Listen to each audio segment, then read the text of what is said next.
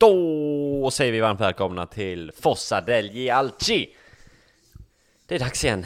Det är eh, dags att prata Milan, det är dags att prata fotboll och eh, de som ska göra det är eh, yours truly David Faxo och eh, yours truly 2 Andreas Persson. Hej Andreas! Hej hej. Hur eh, har du eh, smält julmaten?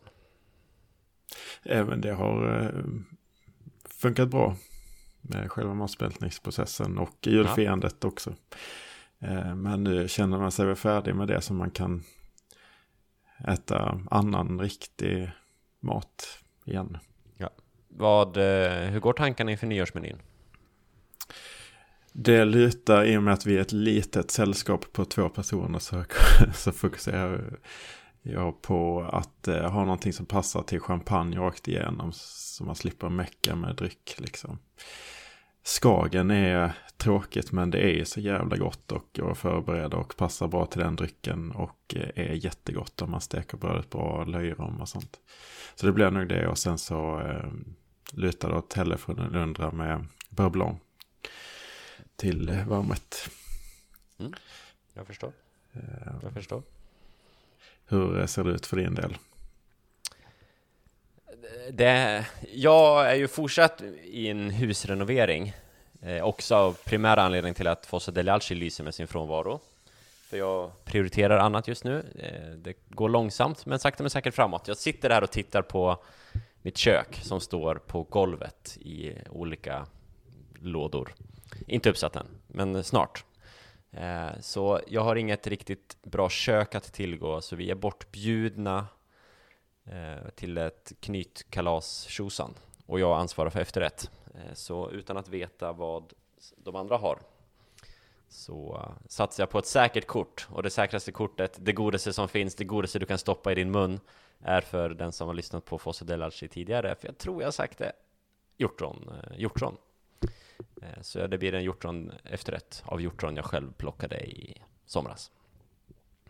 Exakt vilken det blir eh, vet inte, men jag tror det ska bli någon eh, Kanske mascarpone mousse, alternativt blir det lite Philadelphia Men någon eh, fluffigt och sen eh, lite syrliga hjortron och något crunchy Tror jag Det låter bra. Jag, jag ska Ja, sticka in med oss och, och säga att det blir nog inte blir champagne för min del förresten, utan det blir Franciacorta. Och varför tar jag upp det? Det är den italienska versionen av champagne, alltså det är samma druvor och sådär som man har i, i champagne, till skillnad från till exempel prosecco som är en annan, helt annan variant. Eh, Franciacorta tar jag upp för att där firar ju Calabria jul och Oh. nyårshelg. Just det. Eh, la de upp på, på Gazettan eh, samtidigt som Tonali i Malaga, inom parentes, Hellemäkers och Leao är, är i sina hemländer och verkar liksom eh, göra fotbollsgrejer som är fina. Leao i någon ungdomsturnering och sånt där hälsar på.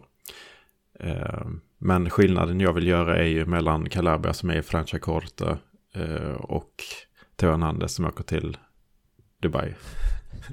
Ja, han är i Dubai, det, det har inte undgått eh, någon som hänger med på, på sociala medier tror jag Han har gjort, han har trott att det är 2014 igen och besökt Salt Bay i Mm. Dubai Theo Hernandez Och saltade extremt ojämnt på den köttbiten han gjorde. Ja, jag, jag tänkte fråga dig, vad tycker du om hans eh, portionering av salter? Ja, det såg helt, helt sjukt ut. Det, ja, man, vill ju salta från höjd för att få spridning, men han saltar från höjd, men han fick inte mycket spridning på det, utan det var en eh, väldigt fet klump centralt på köttstycket. Jag, jag reagerar också på att det såg ut som att det inte var så Det var ingen, inte stora flingsalt, Nej, flingor i alla fall Det såg ut som det var liksom havssalt med jod ur en sån här rödvit plastburk ungefär Ja, precis. Som man bara släppte Missade armbågen gjorde han också Vanligt jodsalt, ja precis. Nej, det, det, var, eh, det var inte snyggt. Men det var ju desto mer väntat. Och eh, det är ju en av anledningarna till att jag har väldigt tydlig förkärlek för en av de ytterbackarna. Jag håller honom högre. Så är det väl även i detta hushåll att Calabria får ens Milan-hjärta att slå betydligt hårdare än vad Theo Hernandez lyckas med. Eh, så är det. Och Calabria är ju saknad på planen. När Theo Hernandez inte är speciellt bra, även om han gjorde mål sist. Eh, en liten agenda för dagens innehåll. Vi kan fortsätta prata Teo Calabria, eh, men en liten agenda. Vi, vi, tänkte summera den här säsongen och då kommer vi absolut få anledning att återkomma till ytterbacksfrågan. Vi kommer att, eller summera den här halvsäsongen ska vi säga, det som har gått hittills. Eh, vi ska såklart titta framåt, men vi kommer även ha en liten, Andreas har förberett en liten frågesport till mig. Tänker på en gammal Milan-spelare tydligen, som jag ska försöka klura ut vem det är. Och sen så en liten kik på katedralen, palatset. Kalla det vad du vill. Nej, katedralen ska vi kalla det. Eh, palatset är någonting annat. Eh, men eh, nya arenaprojektet som Milan och Inter har presenterat. Lite reflektioner kring det. Låter det som en agenda? Det låter bra. Då kör vi.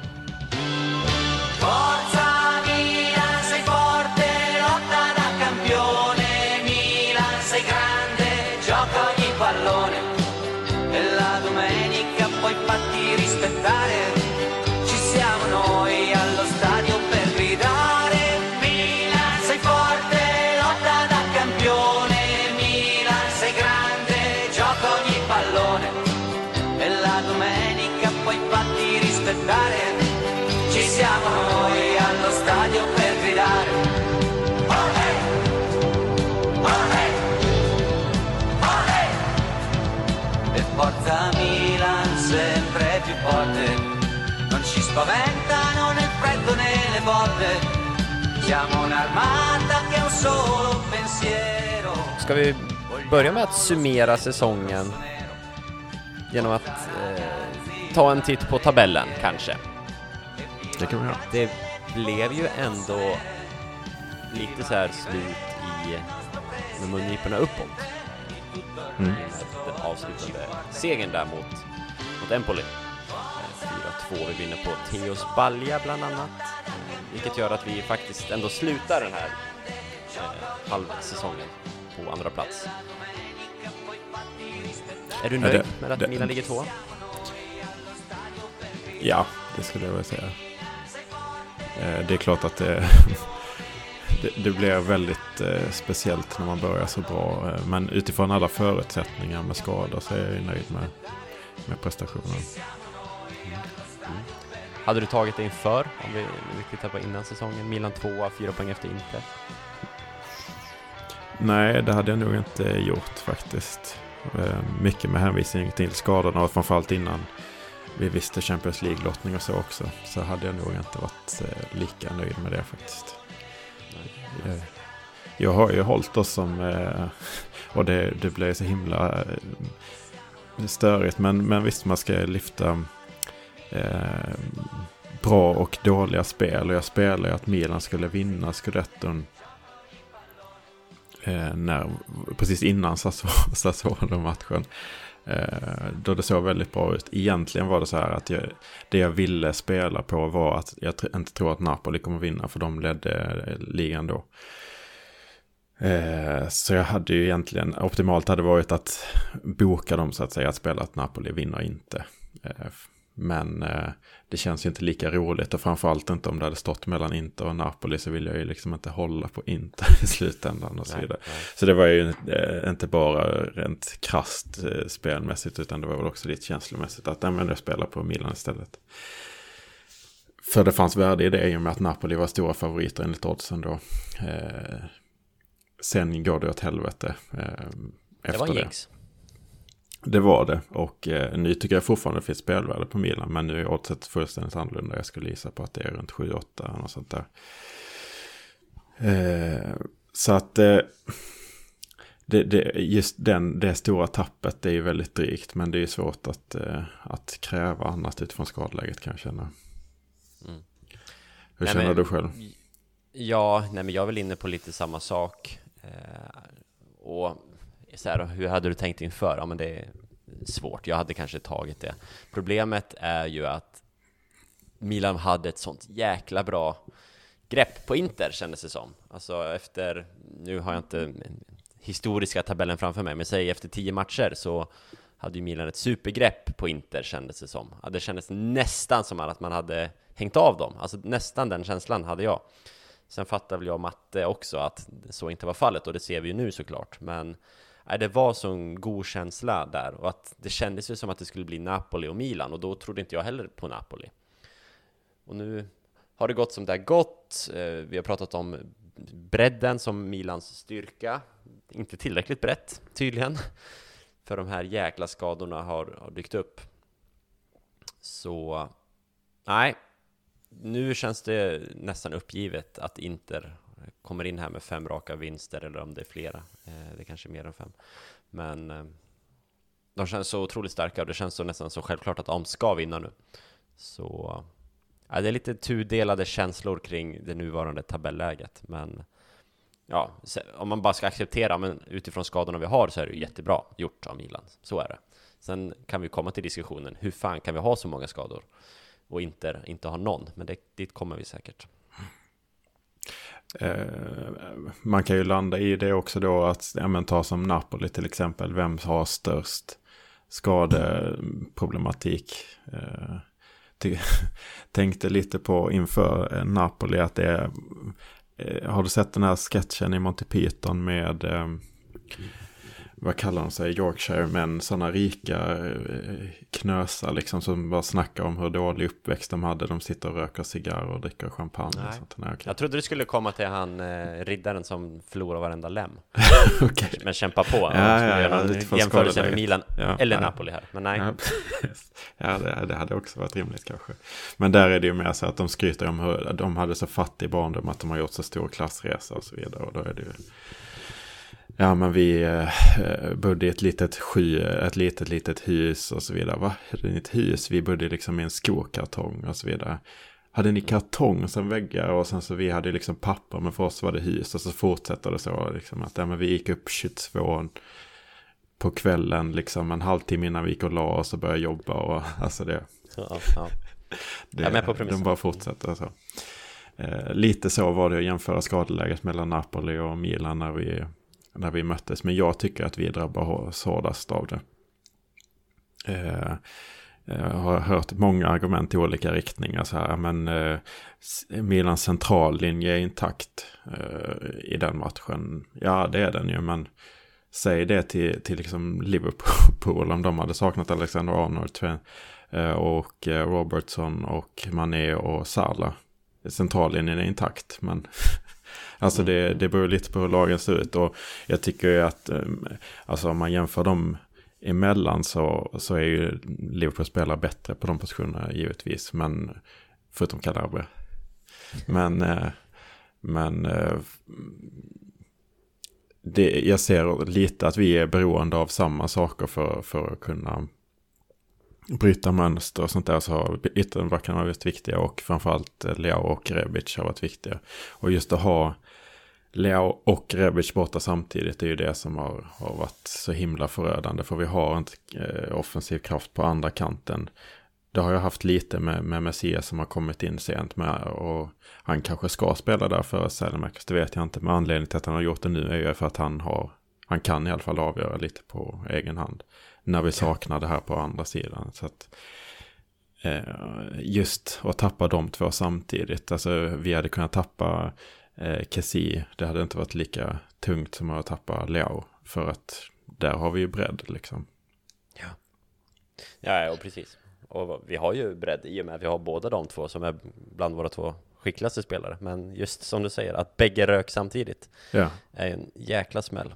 Som, ja, frågan är vad det kostar den här säsongen. Och, och eh, för Milans sätt att spela är det var ju därför jag lyfte fram att vi var bättre den här säsongen. Även om det var det här mm. frågetecknet kring, ja men fan, hur kan man skicka Chalanoglu och inte ersätta honom och bara ha Diaz där? Det var ju det som var det stora frågetecknet och det fick vi betala nu. Nu saknades inte Diaz ifrån de har skada, men han har ju formdippat efter covid. Så att eh, då hade man ju velat ha alternativ där. Eh, men så framförallt så var det den här bredden som när vi spelar så intensivt som vi gör så kan Rebic hoppa in efter 30 minuter. Den och, och Bakayoko och Benazer eller vem det nu blir kan hoppa in och, och göra skillnad. Det, jag ser det som en jätte, jättestor styrka. Giroud också givetvis. Florenzi. Det finns flera som kan, kan man kan liksom fortsätta spela på samma intensitet med fräscha ben som inte försämrar laget. Det var vår stora styrka. Och eh, nu har vi inte haft möjlighet till det överhuvudtaget. Det, det drabbar vårt spel mycket. Mm. Fått förlita sig på Zlatan på 90 minuter i många matcher, vilket gör att han håller inte i 90. Och om Nej. man väl spelar 90 så går han sönder nästa match, vilket vi såg här mot Empoli nu senast till exempel. Så nej, jag tänkte Kjär, var han med mot Napoli? Rök inte han innan? Eller var det i matchen mot Napoli? Han rök eh, innan. Ja, för då var inte centrallinjen intakt heller, om vi Nej. återvänder dit. Precis. Det är sant. Ja. Och det kan ju också bli kostsamt nu, vad, alltså Simon Kjärs karriärs, potentiellt karriärsförödande skada. Vi får väl se om han kommer tillbaka och i vilken form han kommer tillbaka. Men mm. den, den är så tuff. Jag, shit vad jag mådde dåligt efter att Kjär försvann där i den matchen. Ehm, jag kommer inte ihåg hur det gick i matchen, vilken match det var som ni hörde precis, men jag kommer ihåg att Milan vann väl, men att jag bara gick och mådde dåligt över Kjär. Mm. Han är så fin. Så man lider ju med honom som person liksom. Mm. Det året han har haft, att få avsluta det på det här sättet. Om, som sagt, man vet inte vad det betyder för karriären ens, det här. Nej, nej det är jättetungt såklart. Och Milans, mm. alltså, för det var väl också där hand i hand, det kanske var mot Sassuolo eller när, skitsamma när det nu var, men mm. det är ju Sen han försvann så har ju Milan börjat läcka lite mer bakåt också, har vi ju kunnat se på siffrorna. Sen mm. om det är han eller om det är Calabria eller om det är Theo eller vem det nu är, det får vi väl kivas om någon annan gång, men ja, det blir tydligt i alla fall. Ja, eller en kombination eh, så. Det jag inte vill eh, landa i, jag vet inte om vi ska ta den, men jag tycker eh, jag har varit lite inne på det på Twitter, hur kritiska många är till Romagnoli som jag inte riktigt förstår. Eller jag tycker att han blir orättvist behandlad. Eh, lite för att det var, eh, har varit flera matcher nu när han har varit eh bra. Eh, och vissa matcher så har han liksom överglänst eh, Tomori. Men det pratas inte om det då. Nej. Jag har Nej, försökt lägga upp det då.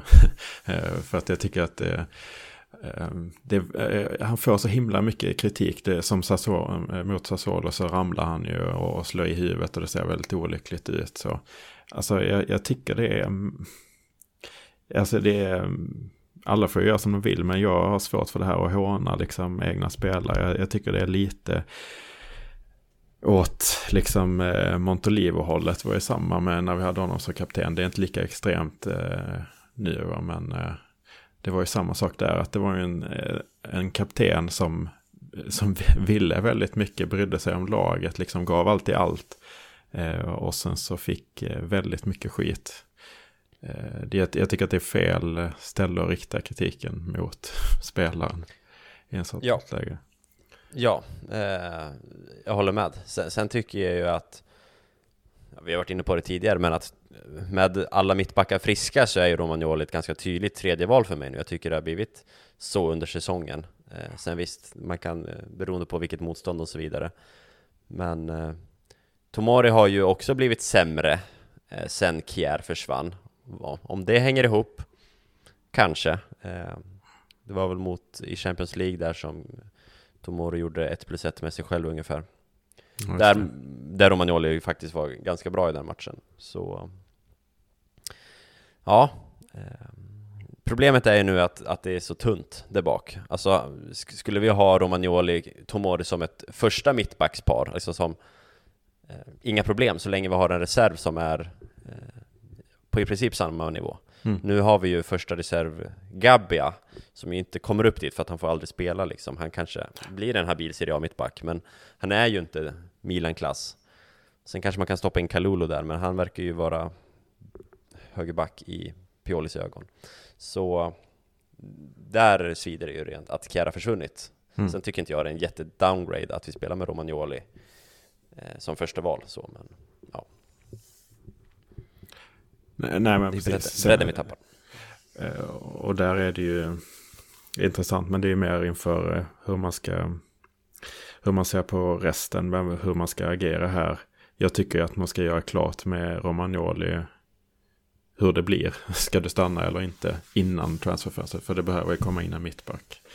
Ja. Eh, och då är ju frågan vad man ska satsa på. Det är ju väldigt avhängt Romagnolis situationen. Så jag tycker man får ju liksom spika den nu. Ja Det, för det är ju också en faktor i att, att gilla, eller jag gillar Romagnoli mycket. Eh, som jag, det har jag sagt många gånger här och jag gillar honom innan han kom och så vidare. Men, men eh, att han vill lämna Raiola har det ryktats om ett tag. Men han vill ju definitivt i alla fall stanna till en väldigt kraftig lö- lönereduktion och så. Så att eh, Sägs det, det. fin- det finns ju, ja, jo, absolut. Ja.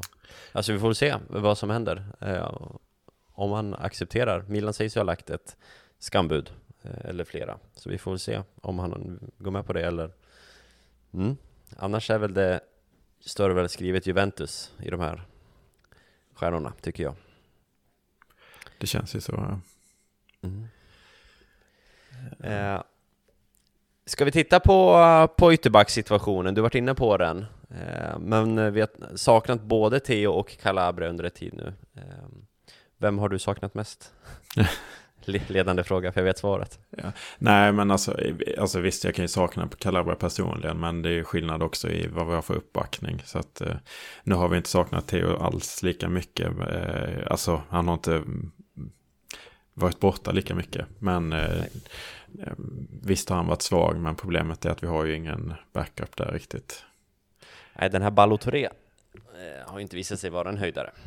Jag tycker det är lite märkligt utifrån, alltså Ka- Kalulu kan liksom göra väldigt mycket på plan känns det som. Att han kan spela mittback och, och högerback, men han verkar inte kunna spela till vänster, för annars tycker jag det är givet att han hade gjort det. Ja, i Milan ska ses. Han har gjort några, någon match i U21-landslaget som vänsterback såg jag. Okej, okej. Den här säsongen. Jaha, Så, ja, det är bra info. För att det fattar jag inte så i alla fall, varför han inte gör det. För att han är ju jättebra. Alltid, Ja. typ. Eller alltså han är ju... Det är ju en av de eh, riktigt bra värvningarna man har gjort. Från eh, en ungdomsspelare liksom för inga pengar alls. Så. Han verkar ju jättemogen liksom. Så att eh, då, då förstår jag inte riktigt varför han inte spelar till vänster. nej, jag vet inte riktigt heller. Det här med att Ballotoré är så snabb och skulle kunna ersätta Theo Silikadanu till det offensiva, det visar han ju aldrig. Nej. Och han är ännu sämre än Theo defensivt nästan, så nej. Jag är tveksam till den värvningen. Men eh, Kalulu, sen mogen, ja. Han, han känns som att han inte passar in. Jag vet inte. Jag är inte klok på Kalulu utanför planen. Alltså, han känns väldigt blyg, timid, ensam? Frågetecken. Det är den bild man får av, av sociala flödet liksom.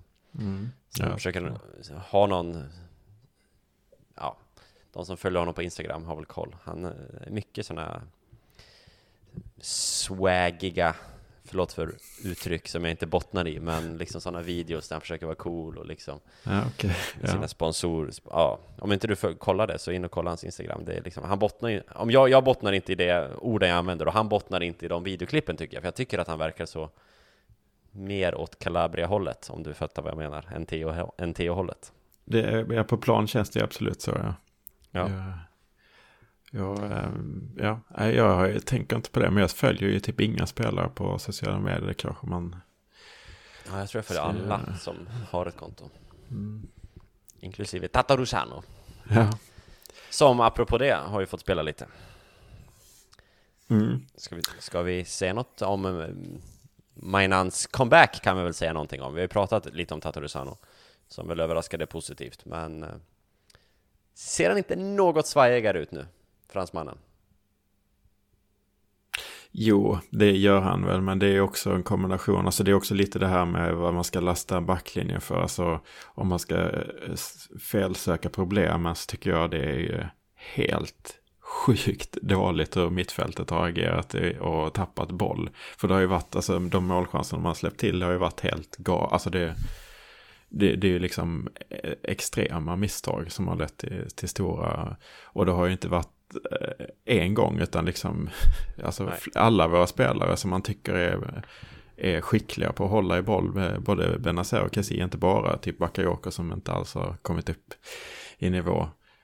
Eh, alla har ju liksom så här tre, alltså kan jag ha tre sådana i rad som leder till, till, där man inte fattar alls vad är poängen här. Alltså du vinner ingenting på att hålla i bollen här istället för att bara spela vidare. Du, du kommer liksom inte öppna upp ytor, du kommer inte göra någonting. Förutom att riskera och, och eh, extrema kontringsläge, vilket har drabbats många gånger. Så att eh, jag tycker ju att eh, eh Istället för att eh, skiten skulle lastas på till exempel Romagnoli i en sån match som Sassuolo så var det ju...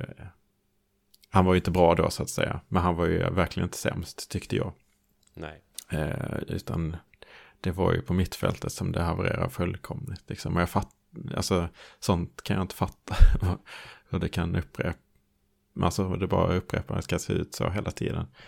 När det är så skickliga spelare tidigare liksom. Theo ska vi också nämna här i tappa mm. boll på mittplan eh, segmentet. Mm. Han är väl den som har gjort det mest gånger, eller flest gånger kan jag tycka, utan att ha siffrorna framför mig. Det känns så i alla fall. Ja, precis. Och jag baserar mycket av mitt supporterskap på känslor. det är väl rimligt.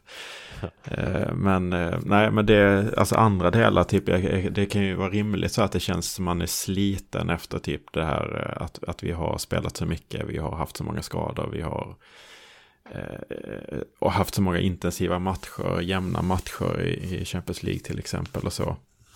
Det är klart att det sliter och, och man kan förstå det, men just den extrema variationen i teknisk nivå, det har jag svårt att förstå. Ja. ja. Eh, så, så jag tycker att, eh, alltså över, och över, överlag så tycker jag att Magnon har gjort det jättebra. det är svårt att säga någonting annat. Det har varit en en succévärvning. Sen var jag ja, ju en... kritisk till att ha Tato Chano som backup utifrån man visste inte hur han skulle leverera. Men nu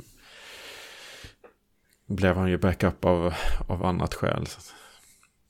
Ja, lite motbevisad. Både Magnon och Tata. Eh, eller ja, framförallt Tata. Men det har vi pratat om tidigare, tänker jag. Eh, jag har skrivit också här i mina anteckningar Piolis stelhet i formationsval. Det var ju spännande.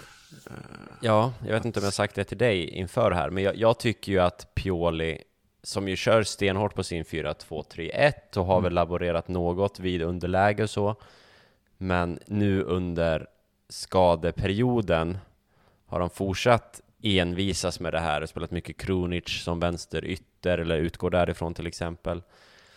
Ehm, att det i vissa fall kanske skulle startat med någonting annat och det tyckte jag att vi såg här i den sista matchen där han faktiskt stoppade in på pappret tre av våra bästa spelare i samma startelva. Men han fick in Kessie som, eh, som trekvartista då, eller som framför Benazer och Tonali.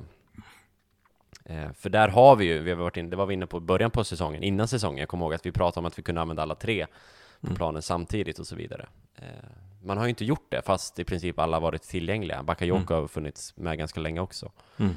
Eh, nu verkade han inse det. Eh, och jag kan tycka att det finns, kan finnas flera, liksom. inte bara att man byter position på någon, utan kanske att man går ner på ett, på ett mer klassiskt 4-4-2, att man har inläggsfötter utåt i banan.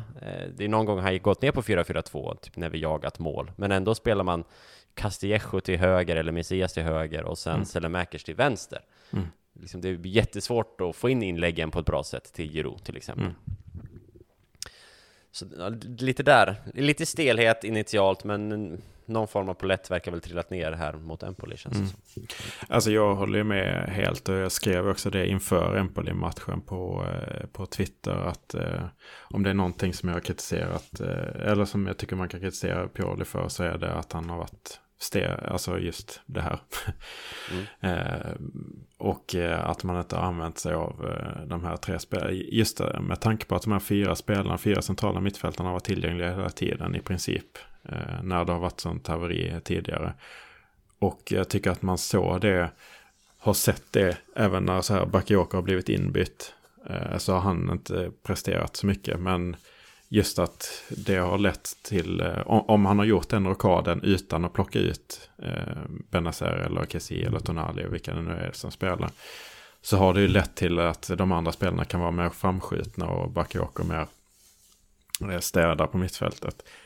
Och det har, eh, visst, det kan ju vara också för att det är en slutfasering. Man får ju lite gratis där de andra backar hem och sånt där. Men det har ju verkligen funkat. Man har ju vunnit boll väldigt snabbt och kunnat liksom vara mycket rörligare. Och Kessie har kunnat eh, attackera straffområdet och sådär. Jag tycker att det är en jättebra lösning att kunna använda i vissa matcher. Och nu när vi har haft så många skador så fattar jag, och Diaz har varit dålig, så fattar jag inte varför man inte har, han inte har använt det. Också för att han är ju inte, det är ju inte liksom Conte vi snackar om. Eller eh, eh, vem man annars ska ta som exempel, Gasperini eller, alltså det är ju inte, han är ju inte så driven av en formation överhuvudtaget. Utan den här formationen han har tagit fram har ju också varit för att det gynnar spelarna optimalt. Hans idé är ju liksom att vi ska hålla ihop som ett lag, eh, jobba kollektivt för varandra, hög press och sånt där. Eh, det är ju sådana grundidéer. Men det påverkas ju inte och framförallt blir det ju i så fall inte sämre av att man spelar med tre centrala mittfältare som har mer löpkapacitet än Diaz har i det här fallet. Eh, så det förstår jag inte alls att han inte har gjort tidigare. Eh, och är väl en av väldigt få grejer som jag tycker man kan kritisera honom för. Mm. Nej, och just det här fan, det var ett tag, det var någon match vi hade Giro och Zlatan på planen, forcerade. Mm. Och sen har man yttrarna på fel sida. Mm. Ja, just det. Oh, så provocerande, tycker jag. Provocerande uselt. Jag vet inte om tanken var att ytterbackarna skulle komma. Men det var väl en match där Theo var usel också, liksom. så det hände ju ingenting då. Theo bara tappade den. Så nej, frustrerande eh, när man sitter hemma i, i soffan eh, och kan tycka se en enkel taktisk lösning, men de inte ens testar det. Jag vet inte. Det finns väl en anledning till att han är proffs och jag sitter i soffan, men eh, ibland så känns, har han känts lite stel. Mm, nej, Blivit det... en formationsdriven tränare. Det kanske är hans personliga tränarutveckling. Vi får väl se om det fortsätter så här. Ja, det är, eh, tror jag inte. Alltså jag är lite fortfarande på om han, verk, om han vill spela med falsk nia. Han pratar om det rätt så ofta så att det, jag tror att han gärna vill det. Ja, han testade ju eh. Kronic där. Ja, precis. Eh, han kanske vill ha lite annat material. Men jag tror han väldigt gärna drar sig till den. Men det är klart att han inte kommer göra det och när Zlatan och Djurgården finns tillgängliga. För att alltså, de kan inte spela så. Eh, så att, eh, men jag, men jag tror att han är gärna göra det om man får välja. En spelare som har stuckit ut positivt, eh, eller som är halvsäsong, vintersäsongens bästa, och, eller ja, höstsäsongens bästa, och en spelare som har stuckit ut negativt mm. hittills under säsongen. Mm. Vilka nämner du då? Inga eh, helgarderingar nu, två nej, spelare vill jag. Jag väljer först den, eh, för jag måste tänka lite på positivt. Det, den som jag är, tycker är absolut tråkigast det är ju eh, Bakayoko. För att jag hade stora förhoppningar och det är så, alltså jag, jag gillar ju honom dels. Eh, och eh, det kändes som ett så himla bra vapen att ha ytterligare en typ av sån spelare. Och liksom, ja, hela den här energin med, med låten och sånt där. Man vill ju liksom tagga igång på att Bakayoko ska vara bra. Eh, så att jag, jag tycker det är jättetråkigt att han inte har lyckats. Och han kommer vara som nyckel senare nu under Afghan för, förmodligen. Ja, nu tänkte jag säga snart här.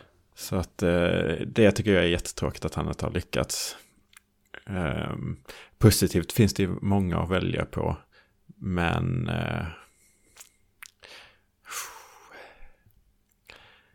eh det är ju i synnerhet, ja, nej, jag ska ju inte så har, du, du få, har du några... Du kan, ja, du kan få tänka lite. Jag kan säga den jag är mest besviken på är Theo Hernandez. Och då ja. kan man väl komma och titta liksom. Men han har väl ganska bra statistik ändå i mm. år. Mm. Och jag såg att det var någon, om det var Sia som funderade på att ta ut honom i säsongens 11 hittills liksom. Och det kanske man kan backa upp om man kollar på siffrorna. Jag har inte dem framför mig. Men han känns så jävla nonchalant. Mm. Så att man blir arg ibland. Ja. Eh, hans sätt att hålla i bollen och hans filmningar, han filmar mer och mer. Eh, när han kunde skrika till sig en frispark under tomma läktar-covid-delen av fjolårssäsongen. Men det funkar inte på samma sätt längre, för det är publik på planen, typ.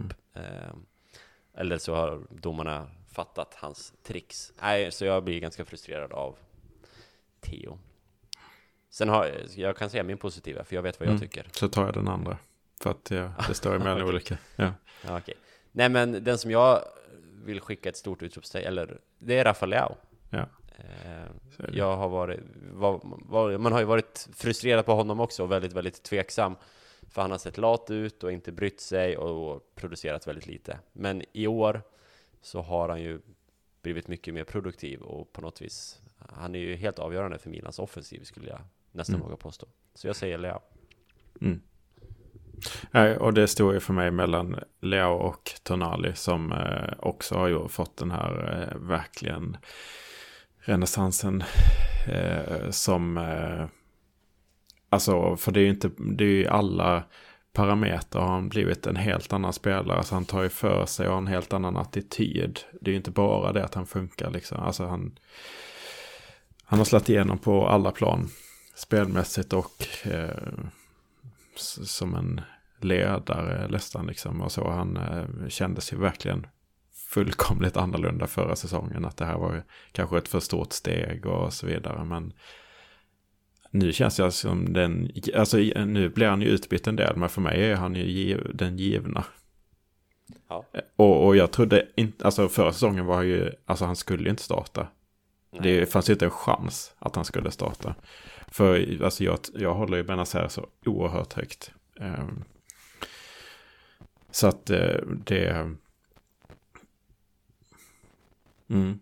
Nej, det, det, det är en jäkla resa han har gjort. Och där är det ju intressant att Pioli i somras sa det. Att nej, men det är tre spelare som beter sig oerhört annorlunda. Och jag, jag lyssnar alltid på när Pioli pratar för att han säger väldigt spännande saker. Han, det är aldrig liksom sarg ut. Det är alltid reflekterande mycket, svar. ja, det är inte så mycket floskler. Det, nej, precis. Det är bara det är riktiga reflektioner. Man märker att han tänker igenom alla svar. Och eh, han berättar saker som faktiskt är intressant. Och då sa han ju att men det är tre spelare som är helt annorlunda den här säsongen. Och det är Leao och Tonali. Och sen så är det ju Kronic. Och det är han som inte har eh, blommat ut än. Blommat upp. Mm. Men eh, på tal om floskler. Så är man så bara van vid att höra bl- blomma ut. Fast det betyder vissna. Eh, egentligen. Men, eh, Naturvetaren is back. ja, eller mer lingvistik kanske i det fallet, men det är inte min. Men eh, det tycker jag är intressant. En annan grej bara på, eh, som parentes instickare här. Eh, vad, vad, vad folk pratar om, alltså vad andra i omklädningsrummet pratar om spelare. Det är ju, nu läste jag det igen när det var Sellemakers, innan har det varit Leao och jag tror det har varit någon till. Som när de får frågan vem i laget är, har den största begåvningen. Vet du vilket svaret är och det jag tänker på? Ja, är inte det Maldini? Ja, Mm. Jag vet att eh, Leo sa det för något halvår sedan. precis. Och, och fick frågan nu och då var han så här, mm, det, är, det är väl Leao eller Maldini. Ja. Att det är de som har, vem, vem har störst chans på Ballon d'Or tror jag, så, så gav han det svaret. Alltså det, det sticker ju ut, tycker jag, att de ger det. Sen är det inte de kanske de största tänkarna och ger reflekterande svar som Pioli. Eh, men eh, det, det är ju ändå, det säger väldigt mycket för han har inte fått chans, alltså han har fått någon chans i Champions League för att vi inte hade någon spelare tillgänglig typ och sen så eh, har har han ju ett mål. Ja, precis. Han har ju gjort det. Så att han har fått, men det är ju väldigt lite spelrum trots den här mm, skadesituationen. Så att det är ju verkligen, eh, tycker jag det sticker ut att, att det är hans Ja. som så. Jag tror att vi inte ska dra för stora växlar av eh, de stora tänkarna Leao och Nej, eh, nej. Alexis Sellemakers. Det är väl Utan, så. eh, när Pioli säger det så kan vi börja lyssna.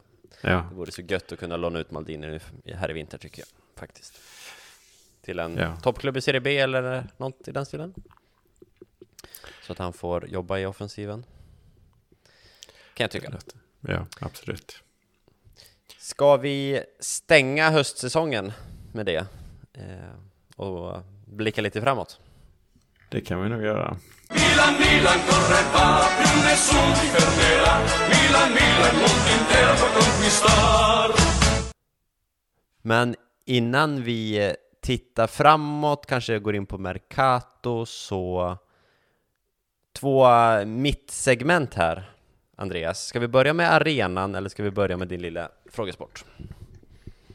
Det är du som är eh, programledare, det är du som är boss. Ja, det stämmer. Eh, Vi kan väl titta lite kort på arenan, eh, Ja. katedralen, The Cathedral. Eh, Vad heter den ens på italienska? Arenan, La, cate La Cattedrale di Populus är arbetsnamnet. Och Populus är väl då arkitektbyrån om jag inte är snett på det. så är det nu ja. Precis. När, när den eh, presenterades här så var ju min spontana reflektion att det här är det bäst presenterade, eller den bästa arenaprojektet som är presenterat hittills. Mm. Av de arenaförslag som faktiskt har legat. Jag minns ju den här mer fyrkantiga arenan med eh, träd på toppen typ. Som Just jag inte alls gillade. Som ju då kändes ganska konkret, som inte ens blev någonting. Som så många gånger förr i Italien. Hur går dina tankar kring katedralen? Jo men det kan väl hända att det är så som du säger att det är det bästa. Men det är ju väldigt långt från eh, det jag själv vill se. Eh, jag, eh, och jag har väl blivit lite mer ex, ex, alltså, tydlig i, i min åsikt vad jag vill. Sen så, om man eh, tar liksom det här eh, projektet i sig så, så tänker jag på det här med att de vill väva in, de kallar det för katedralen för att de liksom, ja men det här är inspirerat av eh, Duomo och det här är inspirerat av eh, den här gatan, eh, Vittorio Emanuele sådär bredvid. Eller gata, men ja, ni fattar. Man vill Gallerian. ha den här gallerien, man vill ha den här lokala förankringen i det. Men jag ser ju inte det i projektet. Eh, Sen kanske det inte, det, det kanske jag som är, blind för det eller att det inte har framgått tydligt än eh, och sådär. Men det vill jag ju, alltså ska man ha en ny arena så vill jag ju att det ska, stick, ska vara speciellt. Jag, jag klarar inte av de här generiska, alltså de som bara ser ut som en ny modern arena. Det är ju det värsta med en ny arena tycker jag är det. Att det inte är speciellt överhuvudtaget.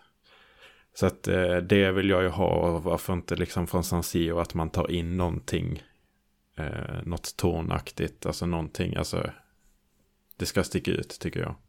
Har du sett, eh, jag sitter här nu, man kan ju, det finns ju en hemsida man kan gå in på och dels ladda ner pressreleasen, en pdf, man kan ju även ladda ner liksom en zip-fil. Det känns inte 2021 med zip, men eh, det finns en zip-fil man kan ladda ner med lite eh, bilder och sånt.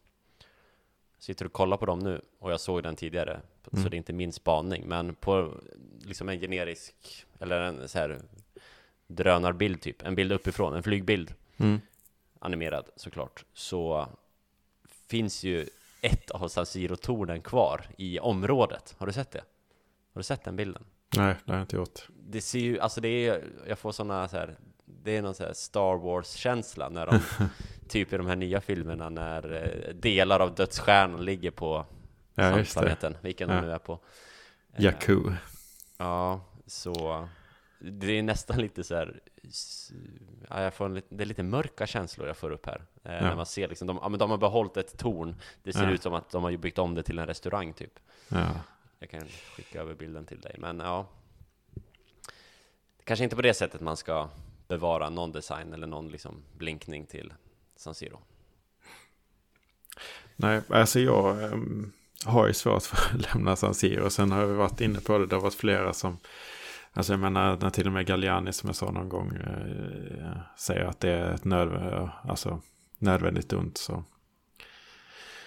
Får man ju tänka på det och det är ju liksom eh, såklart allas åsikter ska ju respekteras och det är inte säkert att supportarna eh, är i Milano ens vill ha kvar San Siro. Jag vet inte det, jag har inte hört liksom någon tydlig Eh, Jag tror inte att det finns en tydlig åsikt som vill det ena eller det andra faktiskt. Det är ju en stad som är väldigt framåtblickande och har mycket så här futuristiskt för sig och sådär. Mm. Sen kanske inte är de mest futuristiska står i Kovasud. Men, men eh, jag tar inte för givet att alla vill ha kvar San Siro. Men jag vill ju det av många skäl. Det är ju liksom, man vill ju ha en stor arena. Eh, av rent eh, egoistiska skäl. Det kommer ju vara svårare för biljetter. Och det kommer vara dyrare. Det kommer ju vara sämre för sporterna på det sättet. Eh, minskad tillgång, dyrare pris. Det är ju så eh, det kommer ju bli dyrare att gå på fotboll med allt inräknat också säkert. De vill ju bygga upp de här komplexen för att tjäna pengar och det, de pengarna kommer ju från oss ju. Så att, eh, men, eh, men sen är det så här, när man lyssnar på allt. Eh, jag har lyssnat på en del så här skildringar och sånt där spelare som berättar hur det är att vara på eh, San Siro. Alltså det är ju eh, världens bästa arena tycker jag. Mm. Europas tveklöst bästa arena tycker jag. Eh, mäktigaste arena i alla fall. Och det, jag, jag, jag, jag, kan inte köpa att man ska det. Jag, jag visste, jag köper ju argumentet att det, det är svårt. Man måste mm, få in intäkter. Men eh, sen kan man ju köpa San Siro liksom. Men det är att det inte är tillräckligt modernt och hela den biten. Och var ska man vara under tiden man renoverar. Eh, var ska Inter och Milan spela då? Det finns inga alternativ. Men alltså... Mm, alltså jag, jag, köper inte allt sånt att man måste göra saker som känns helt fel och jobbigt bara för att man ska tjäna pengar. Eh, vad, alltså det är ju en kost, alltså vad är uppsidan? Ja det är mer pengar men är det verkligen värt det? Jag, för mig är det inte det. Eh, så det är ju min personliga åsikt. Sen är det, är det ju liksom alla, framförallt de som bor i Milano kanske som ska tycka till om det tycker jag. Men eh, jag kan inte vara för att byta arena och liksom, ja men Real Madrid spelar på sin träningsanläggning. I, mm. i en säsong typ, eller hur lång tid det tog. Så, Sen hade de ju eh, extremt tur att det var coronasäsongen. I det ja, ex, ja, ex, precis. Ja, ni förstår vad jag menar. Jag, jag fattar mm. inte varför man inte tog vara på den möjligheten. Men eh, det hade väl varit att vara lite väl snabbfotad i, i den italienska byråkratin. Men eh, Mm. Mm. Jag, jag hade ju jättegärna sett att man redan hotade upp San Siro istället. Man har gjort det lite etapper och försökt, men frågan är om det går. Det, går på något vis, men frågan är, är det, vad heter det, Theseus-skeppet? Theseus-skeppet, Theseus, ja. Är det samma arena? Är det San Siro? Liksom, hur mycket kan vi renovera San Siro och kommer det fortsatt vara San Siro? Ja, jo, men det, jag tänker att det kan vara rätt mycket. Alltså när man har tornen, man har samma plats, man har... Eh, det, det är klart att det inte är exakt samma, och det, men vad det är ens, hela ens, alltså man tar hela ens supporterskap av att gå till, till plats och så åker man till ett helt nytt ställe. Det är modernt, man kan inte käka sådana här salsiccia-mackor utanför, utan det är liksom klubbens egna som styr de här sådana merchandise utanför arenan och sånt där. Det är... Eh, mycket renare, sterilare. Det är ju väldigt stor skillnad jämfört ja. med, med att renovera San Siro. Sen, sen vet vi väl inte hur det kommer funka på en sån, men visst, det går väl ditåt, absolut. Man får gå upp i det här San Siro-tornet. Jag skickade bilden till dig, by the way. Mm. Gå upp i det här San Siro-tornet och äta. Kanske säljer salsiccia-mackorna där uppe i, i det tornet. Eh, nej, men, men jag håller väl med. Alltså San Siro är ju det bästa vi har. Så det är klart att det svider. Och liksom den dagen de sätter bulldozerna på plats så kommer man väl fälla en tår eller 14. Men jag lyssnade, såg du den här väldigt, eller väldigt, men den lite längre intervjun med Gazidis som Milans kanal la upp. De gick omkring i en park i Milano, om det var Sempione eller vilken det var, men någon av parkerna i Milano. Och... Inte på rak arm. Nej, men det är en jättebra intervju titta, ni får gå tillbaks på Milans Youtube eller någonting och någon månad och kolla. Liksom en, en öppenhjärtig intervju med Gazidis, dels om hur han mår och hur han, eh, hur han har tacklat det stödet och support han fick när han var tillbaks på arenan. Så var det banderoller och stående ovationer och, och sånt. Välkommen tillbaks. Och hur han påverkades av det. Dels det, jätteintressanta svar. Och sen eh, pratar han om arenaprojektet och så. så. Så det finns ju, alltså jag förstår ju logiken i det. Och jag förstår att mm. man förr eller senare måste gå dit. Men det kommer ju svida. Och med det sagt så var det här det bästa presenterade projektet hittills. Och vi får väl se vad som händer. Det är som sagt italiensk byråkrati. Jag läste på hemsidan att nästa steg är, sker på slutet av 2022. Vad som händer fram till dess, oklart. Så det är ju en bit fram. Man har ju pratat om att en, en ny arena skulle kunna vara på plats 2026, 2027 någonting. Och det är en bit fram. Så man får väl åka ner några gånger innan dess. Om det nu skulle ske. Mm. Ja, men eh, Gazidis är ju eh, också en som är intressant att lyssna på alltid tycker jag faktiskt. Man kan ju tycka mycket och tycka olika men han resonerar ju rätt så intressant. Och han gör Eh. hela intervjun på italienska. Ja. Med, eh, ja, Pellegri. Eller Pellegatti, menar jag. Pellegri. Mm. Det är inte Pellegri som gör, även om han skulle göra mer nytta där kanske. Precis. Eh, ah, vad tänkte jag på nu? Jo, nej men visst. Men jag är inte så övertygad om att man måste. Alltså det är klart den kan inte stå i hundra år till. Men alltså det, det finns ju perspektiv på saker. Men eh, varför? Eh, alltså med, med turism och hela den biten. Jag är ju jag, jag tror ju att man kan kombinera det här med att göra det bra och så som, som jag vill ha det. Alltså att man, man kan göra det kommersiellt gångbart att vara mer autentiskt eller lite åt det gamla hållet. Det är ju så hela Italien är. Det är ju inte, det är ingen som åker till Italien för att det är för att se höga skyskrapor. Nej. Eh, inte ens i Milano. Det, det är ju... Jag, tror att det kan vara många som är trötta på att gå och säga att man åker till Premier League och så ser man det och så ser det helt tyst. Och så, alltså det, den sterila miljön det jag, jag tror ju att det finns en, en att Italien snarare som att se det som föredöme skulle sticka ut med sitt eget och kunna locka på det sättet. Det, alltså det är ju därför, alltså vi är ju inte världsunika. Sen är det klart att det finns många som vill ha bekvämligheter. Men det finns ju en anledning till att vi åker till Italien och inte till England. Ja, så är det ju. Sen är ju italienarna otroligt... eh, De vill ju gå mot Premier League-hållet, det är så tydligt. Premier League tittas ju på av, av det italienska folket extremt mycket. Eh, Och det, det här, det är många, som jag förstår det, i, i typ vår generation som, som ju faktiskt vill ditåt, vill till de här bekvämligheterna. Kollar du på Kurva Syd Mm.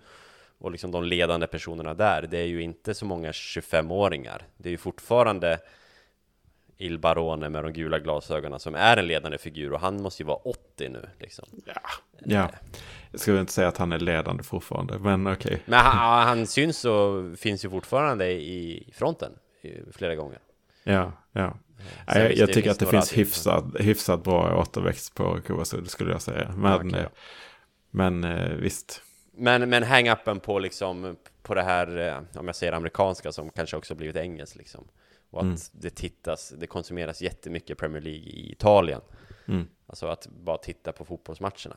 Så Mm. alltså det, det känns ju som man vill ditåt. Och som du säger, Milano är väl Italiens eh, med råge modernaste stad. Och man har ju de här skyskraporna, man har liksom det moderna tänket. Det är ju inte ens Mm. i närheten om du tittar på, åker söderut. Så, Nej, nej, så är det ju ganska precis. vitt skilda. Och där sticker ju Milano ut eh, mot det mer futuristiska. Att man vill försöka gå ditåt i alla fall. Så Och det är det jag menar, Ja. att det är ju min åsikt, men jag kan inte så tycka för, Nej, för någon som nej. sitter i Milano. Det är ju helt uppenbart så, och även i Kovasud. Alltså jag menar, när, vad det var några år sedan som vi hade någon så här, inte, jag vet inte om det var sponsor, det var ju någon så här reklamsamarbete man hade i ett tifo. just det. Det känns ju helt sjukt egentligen. Men, Ja, det var alltså, det- Daredevil va? Eller någon sån här film typ. Det var någon sån, eh, det var Hellboy. Daredevil. Hellboy var det. Ja. Hellboy var det. Mm. Ja. Herregud. Ja. Det är ju, ja, det är inte den bilden man har i- så egentligen. Så att det, man ska ju akta sig för att ha åsikter och andras vägnar. Så är det. Så är det. Vi lägger katedralen bakom oss Yes. och eh, kastar oss in på det okända segmentet eh, som ändå har gjort några gånger nu senaste tiden. Att Andreas har någon form av frågesport riktad mot mig. Ja, alltså det var inte tänkt. Alltså jag, bara, jag uppmärksammade en spelare genom att jag konsumerade gammalt material på ett eller annat vis. Jag vill inte uttrycka mig för specifikt för att inte ge det några ledtrådar. Men sen så tänkte jag att men jag kan väl lyfta den här spelaren i podden för att det, det är många som eh, har, jag hade typ, alltså jag, är inte, jag kommer ihåg honom nu när jag, men det var verkligen en sån spelare som, att jag, som jag har glömt.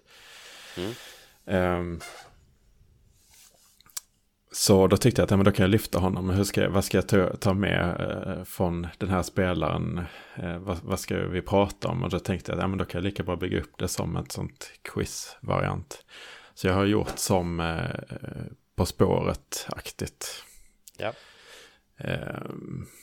Eh, för att liksom väva in egentligen eh, eh, lite information om den här spelaren också.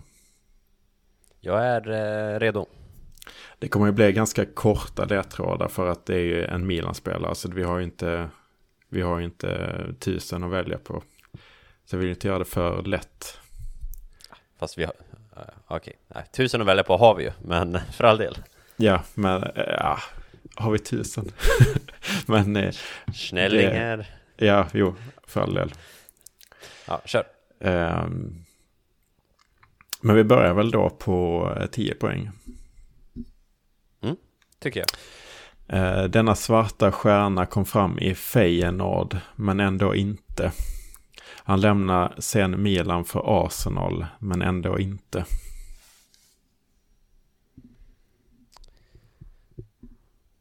Oh. Nej. Har du något resonemang på någonting? Ja, men jag, svart stjärna kan ju vara, jag, jag tänker eh, ett land som kanske har, typ Ghana, har inte de en svart stjärna på sin flagga? Tänkte direkt på Montari Boateng där, men jag tror inte det är det, för Montari pratar vi om i varje avsnitt. Eh, Arsenal tänkte jag, då gick tankarna direkt mot Benazer, för att han, Ja, men eh, jag tror inte det heller, för det var fel ordning. Ja. Så jag får nog släppa på åtta poängen här. Mm. Eh, han värvades till Milan med höga förväntningar efter att ha vunnit skytteligan i överlägsen stil. Som dessförinnan hade vunnits av Kun Agüero.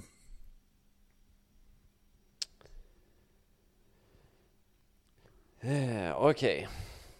Kun- Då får vi titta. Kun har ju varit i Atletico. Vad var han innan dess, Montron? Det känns ju som att han borde varit i Argentina. Och sen, ja. Vunnit skytteligan.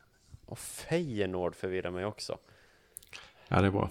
Det, kän, alltså det är så extremt svårt att, och, eh, om man inte är van vid att göra sådana här, var svårighetsgraden sitter. Om man inte har testat Mm. på någon. Nu testar Ja, jag ja. på dig så att, Ja. ja, men vi får nog ta sex poängare. Sex är ju någon form av skamgräns på På spåret här så. Ja, precis. Så att det kanske är lite för svårt nu när jag hör dina resonemang. Men, Okej, men eh, förväntningarna infriades inte. Eh, Det blev inga mål i Milan-tröjan. Han kom från stad med Ljungberg-koppling. Och nu spelar han sin fotboll i Asien. Vilka från Halmstad har spelat i Milan? Han spelar i Asien alltså. Och vad fan, Ljungberg? Ljungberg är från Skåne för övrigt. Född i Skåne alltså. Jaha. Flyttade dock som väldigt ung, men... En annan ju- stad med Ljungberg-koppling är ju Berlin. Mm, där var jag för övrigt när jag gjorde mål. Alltså, du nästan tappade bort biljetten va? Eller hur var det? Ja, fan vad sjukt det var.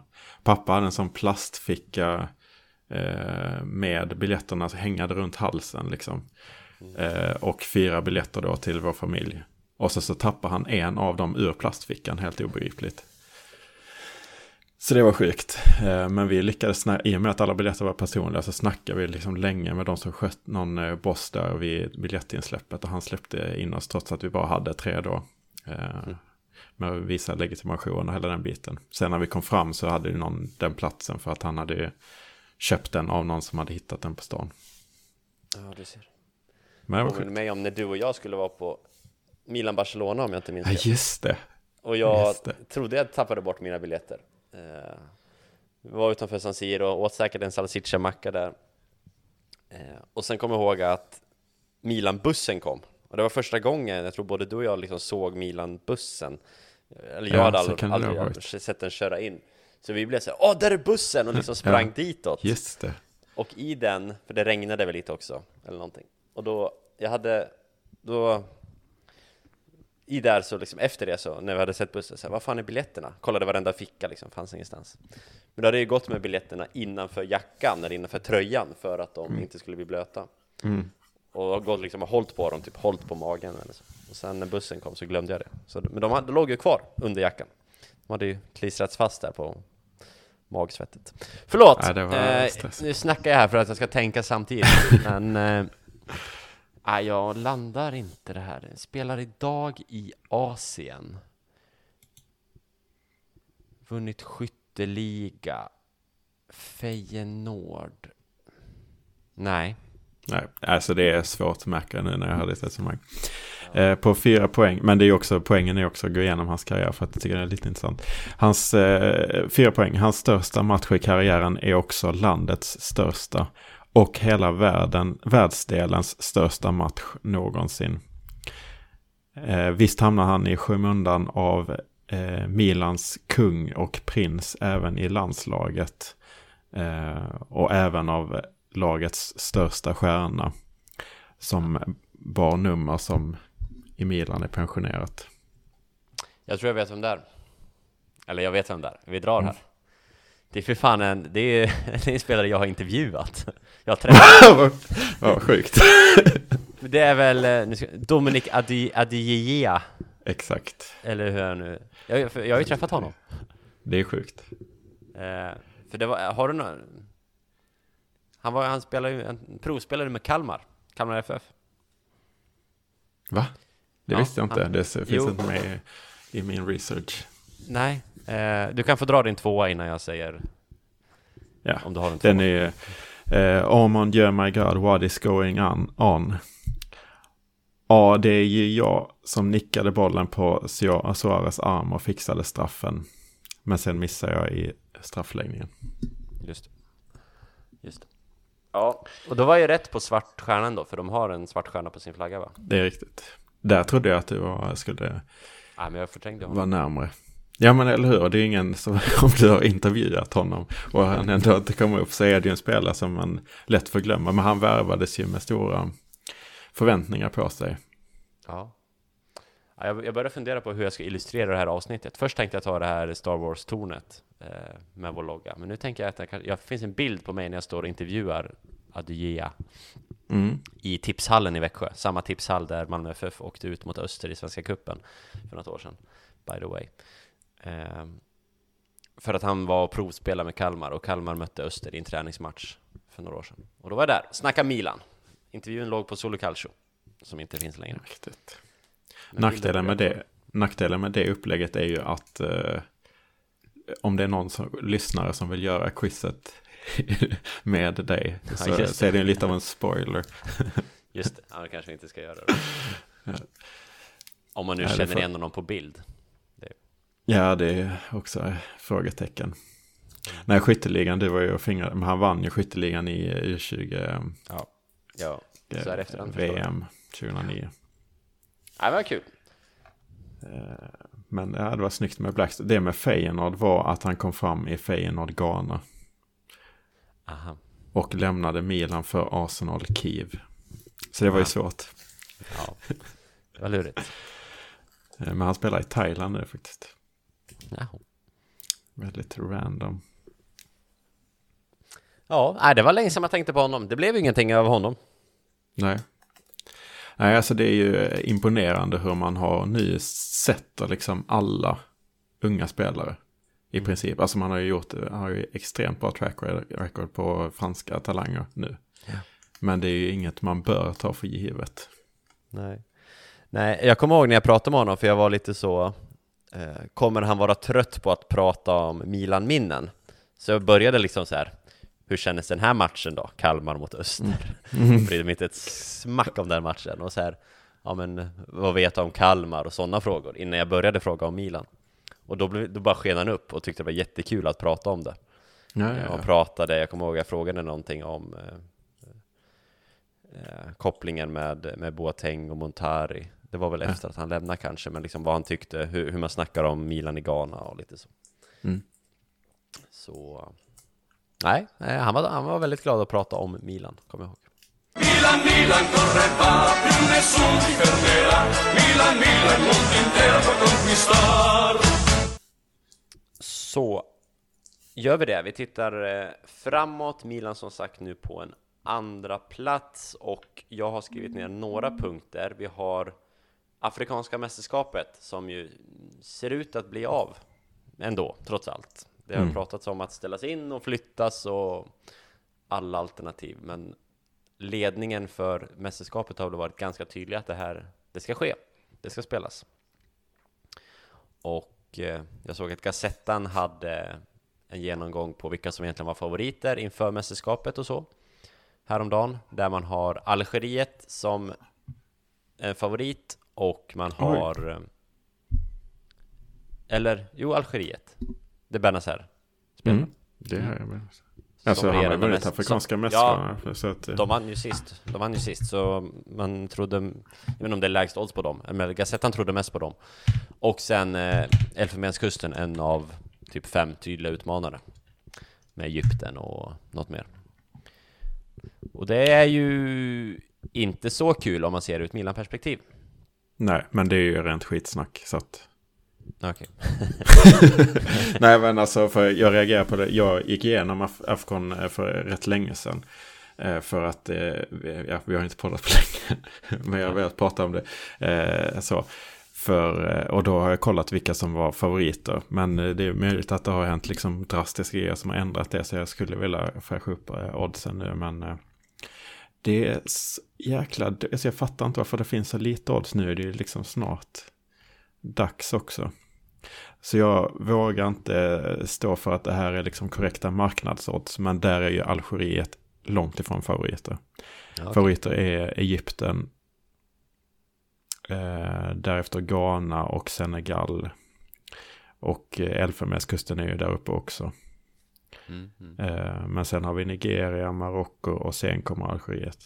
Okej. Det var inte så Gazettan la upp det, eller så var det en total misstolkning av språket från min sida. Men eh, de hade Algeriet överst i alla fall, det kan jag slå fast. Var det i bokstavsordning? Nej, det var det inte. Det var inte alla länder, utan det var liksom favoriterna. Okej.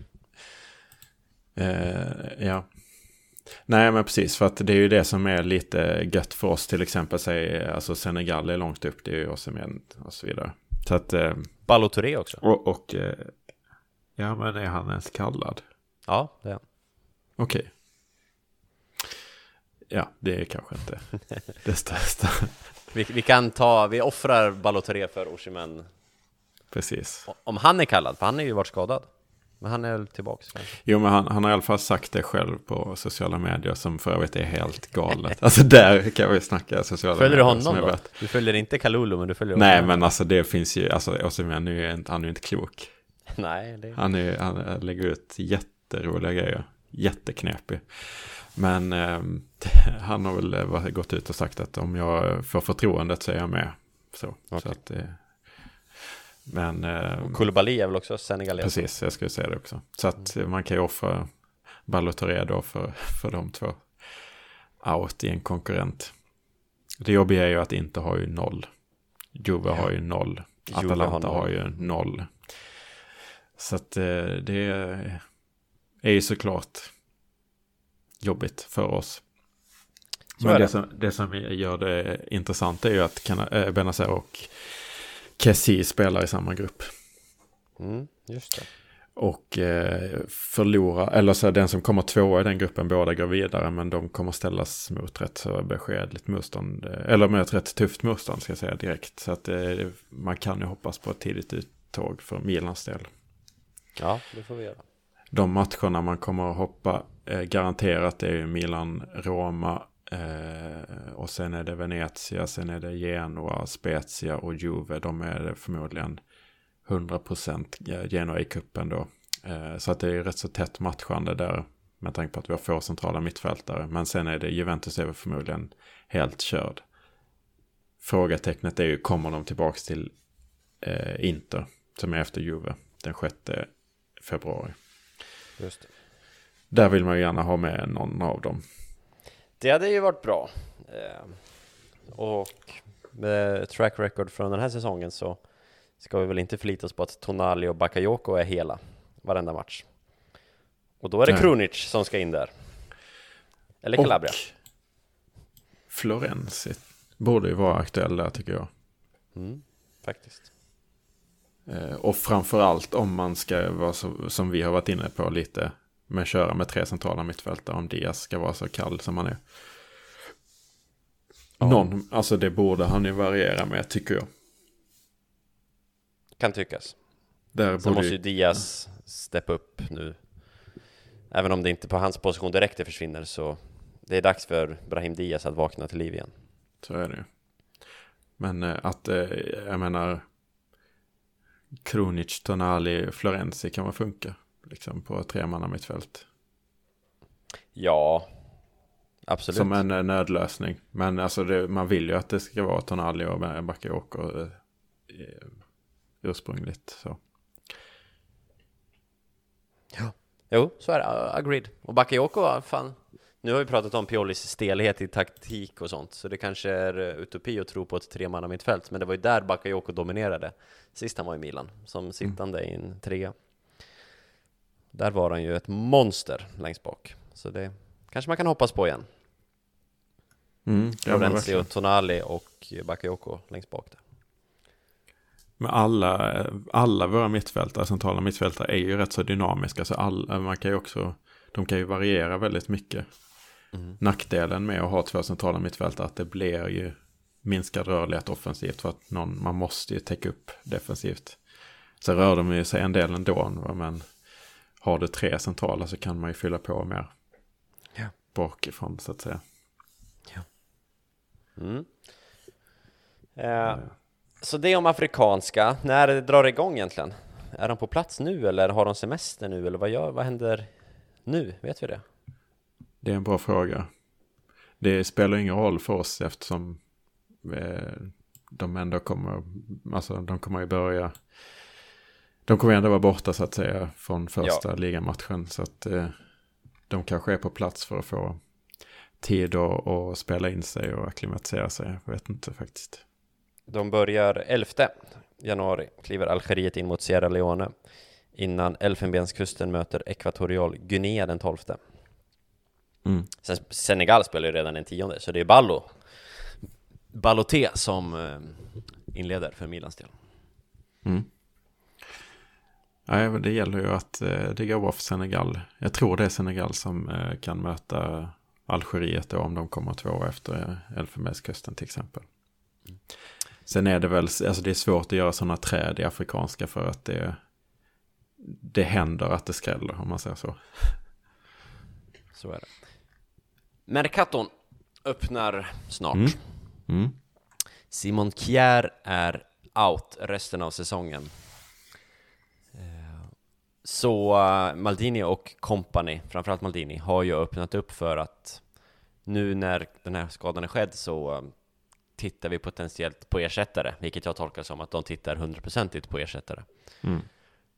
Och det pratas ju om Bottman och det pratas om Udineses Chiellini och det pratas om Bremer och det pratas lite annat. Eh, Mm. Hur tänker du om mittbackssituationen?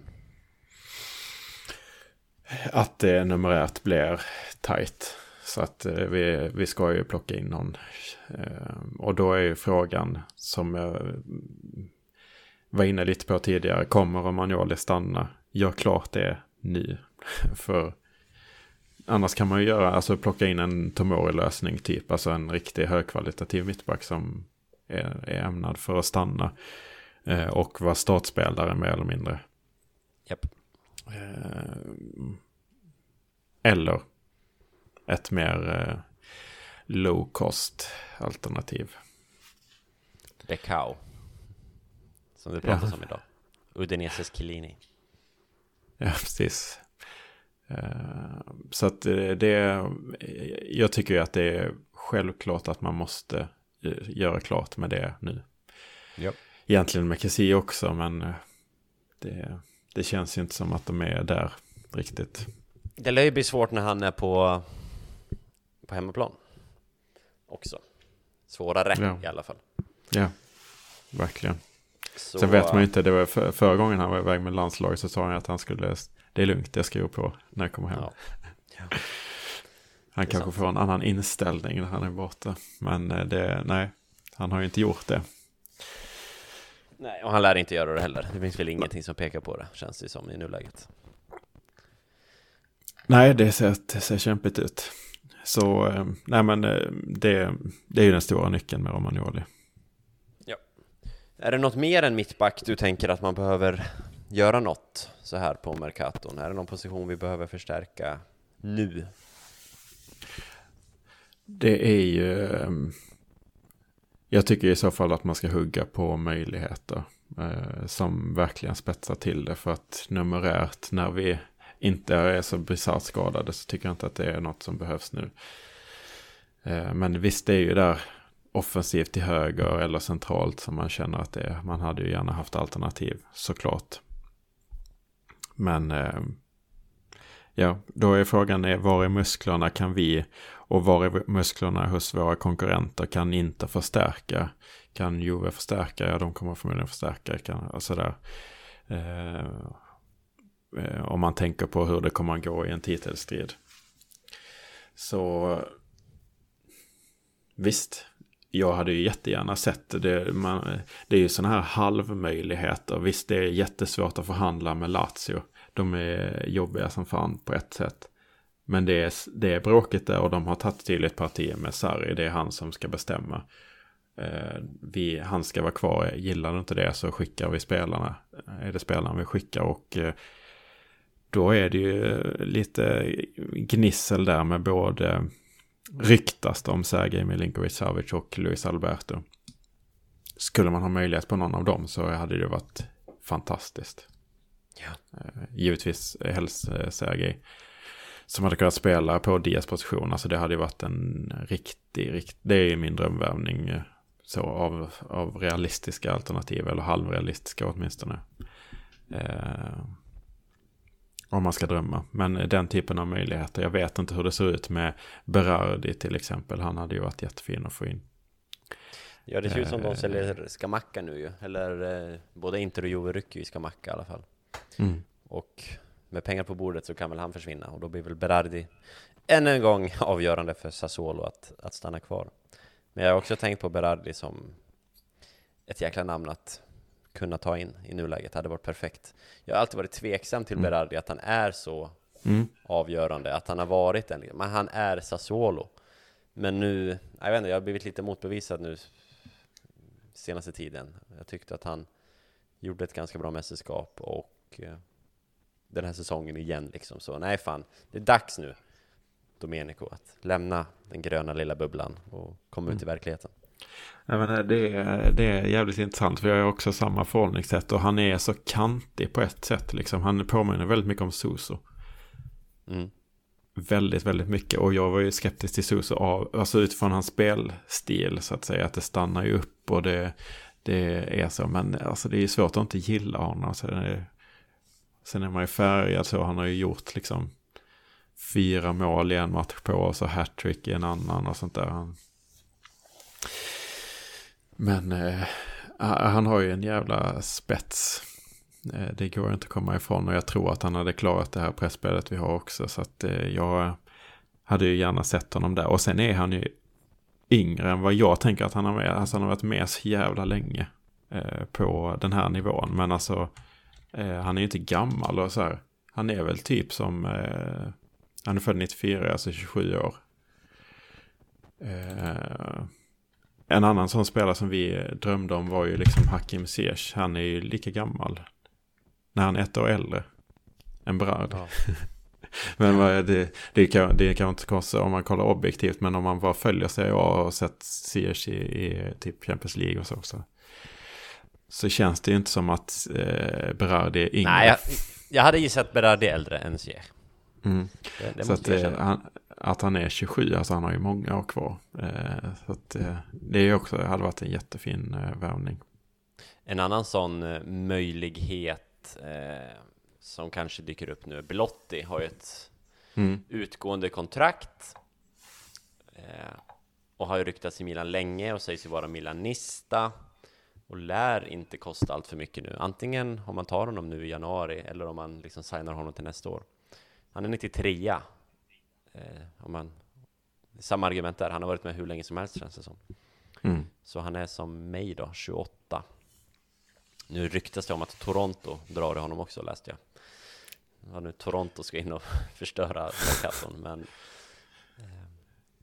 Eh, också så här, möjlighet. Ska han vara någonting? Ja, men kanske som en andra anfallare till nästa säsong typ. Och det hade varit bra att bredda nu, för Pellegri är ju... Hej, kom och hjälp mig liksom. Och vill Torino få några sista dollars för honom liksom, så kanske de kan tänka sig att sälja.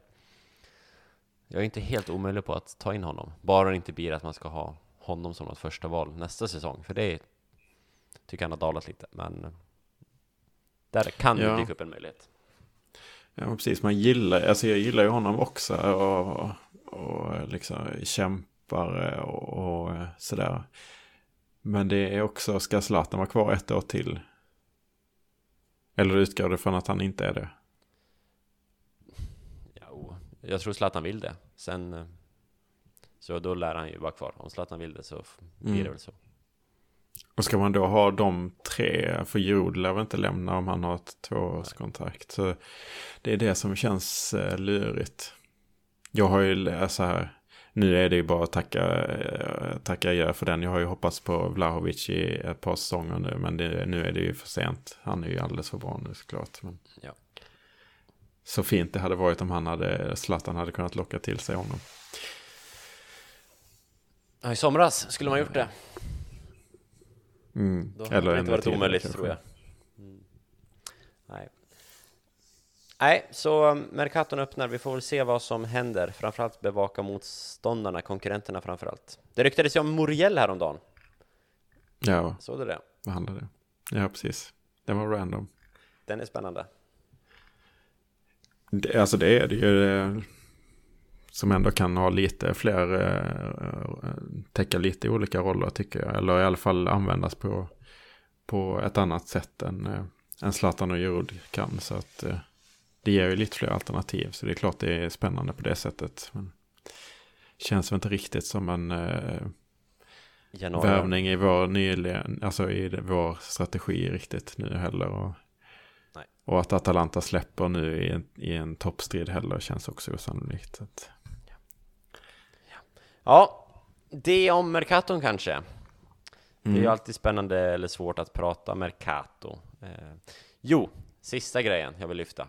Mm, mm, Något som det faktiskt pratas en del om är ju Adli, mm, inne mittfältaren som Milan har lånat ut till Bordeaux, eller som har stannat kvar där så att säga.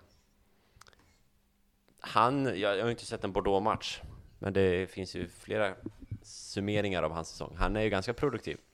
mm, Är det något att precis. kalla ham nu? Det sjuka är att jag inte heller har sett en Bordeaux-match faktiskt. Jag kollar rätt mycket franska ligan för att ingå på Europatipset som, som eh, jag sagt, sagt tidigare på söndagar. Men Bordeaux har inte spelat där.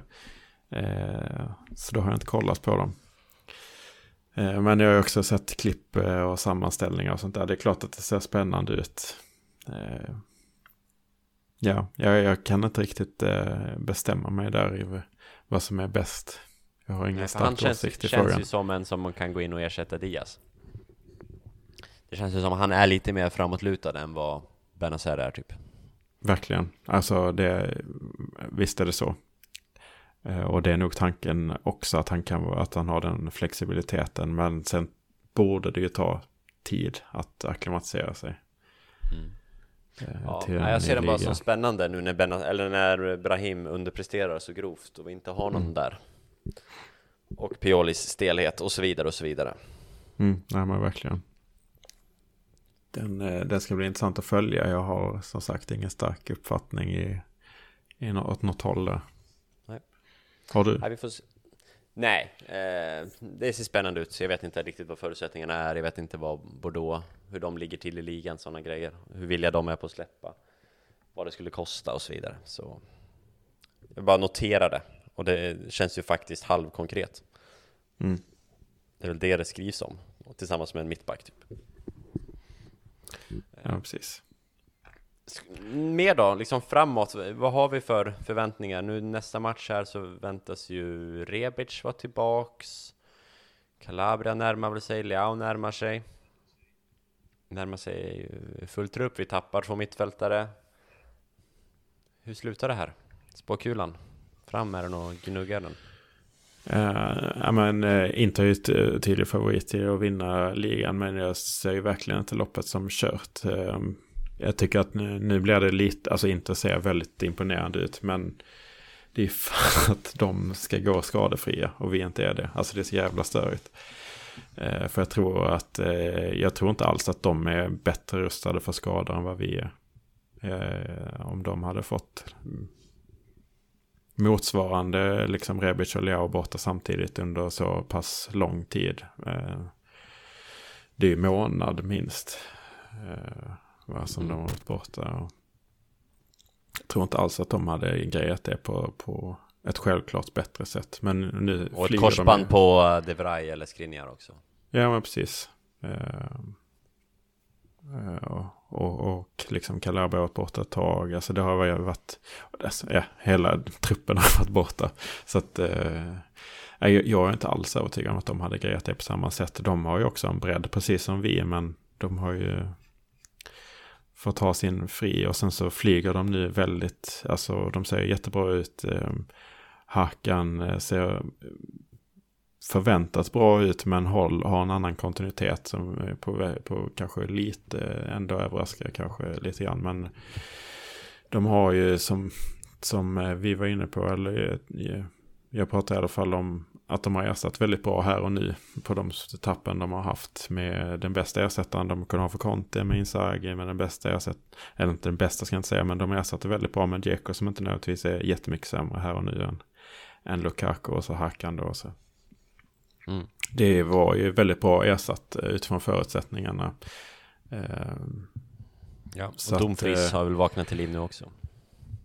Ja, det, det kändes ju som under EM att det skulle bli en floppvärmning utifrån att han skulle bli överhypad. Men det blev han ju inte. Utan han gick ju rätt så billigt, eh, vilket var konstigt tyckte jag. För han, ja, mm. gjorde ett monster-EM.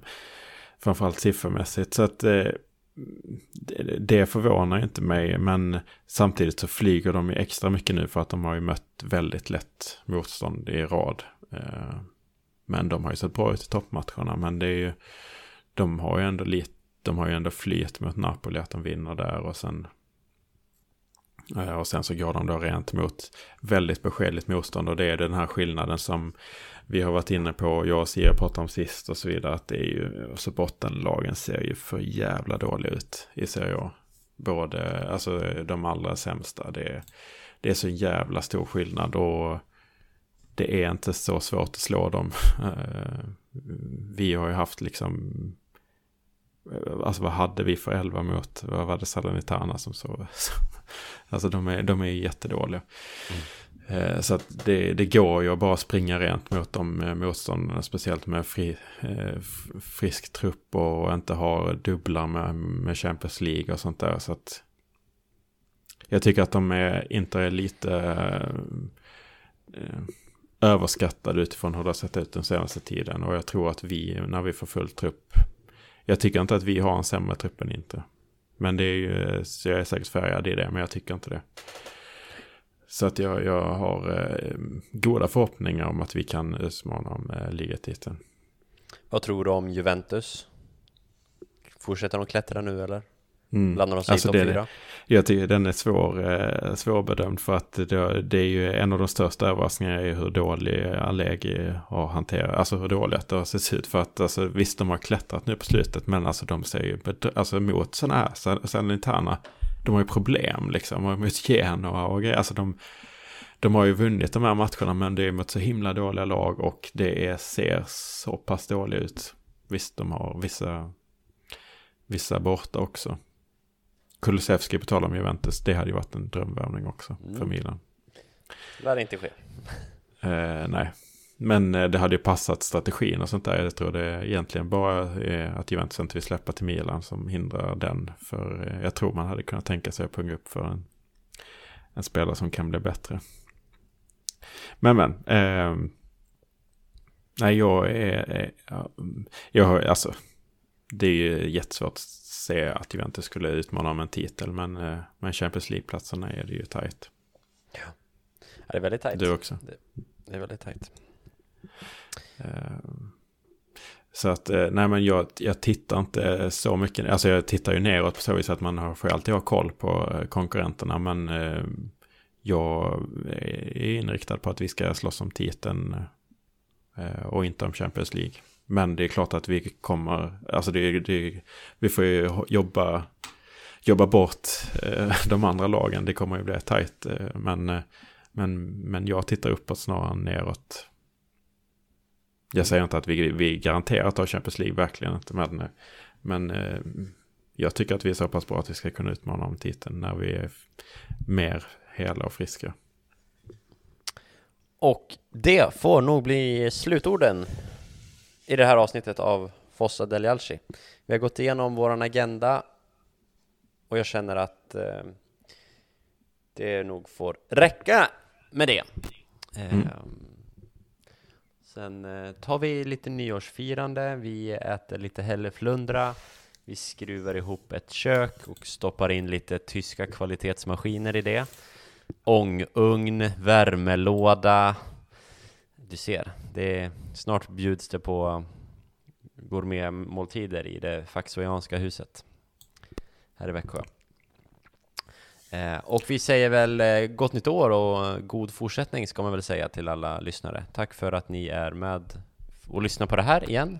Och eh, jag tar som sagt på mig att frekvensen är lägre än vad den har varit tidigare. Andreas eh, är på mig, eh, jag ska säga det. Det är eh, inte Andreas fel utan det är mitt fel. Men någon månad eller in i februari ungefär kommer det nog se ut så här för min del. Så så, så är verkligheten. Men tack för att ni lyssnar. Och eh, precis, det är bra att du uttrycker detta för att jag får ju eh, en del som är på mig att, att vi ska spela in. Men det, det är inte mig det ska påverka. Så, så till er som vill göra en påverkan på sociala medier och, och, eh, och andra medel för, för att få igång oss så är det David ni ska rikta er på. Så är det. André. Andreas må vara han med, ehm, med de stora tankarna i den här podden, men eh, det blir fan inte av utan mig bakom spakarna på något vis. Det får vi säga. Förutom sist, nästan i alla fall. Ja, just det. Var det sist? Var det allra sist? Ja, jag har inte kommenterat det faktumet, eh, men jag lyssnade Nej. på det avsnittet. Men det var så länge sedan så det känns väldigt inaktuellt att ens säga någonting. Men ni börjar med att håna Ja, mig just det. så det. Eh, ja, äh.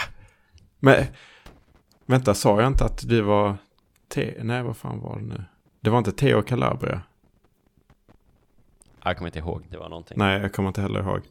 Men eh, i alla fall eh, så, eh, på tal om förra avsnittet så, eh, ja, nu kan vi lyfta Swish ändå för vi behöver göra det för att tacka de som har swishat sen senast.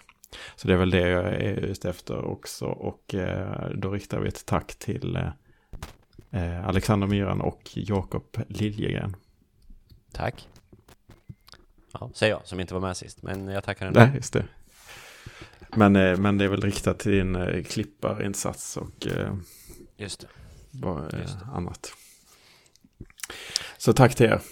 Ni får ju swisha om ni vill, även för det här avsnittet. Ja, det får man göra om man vill.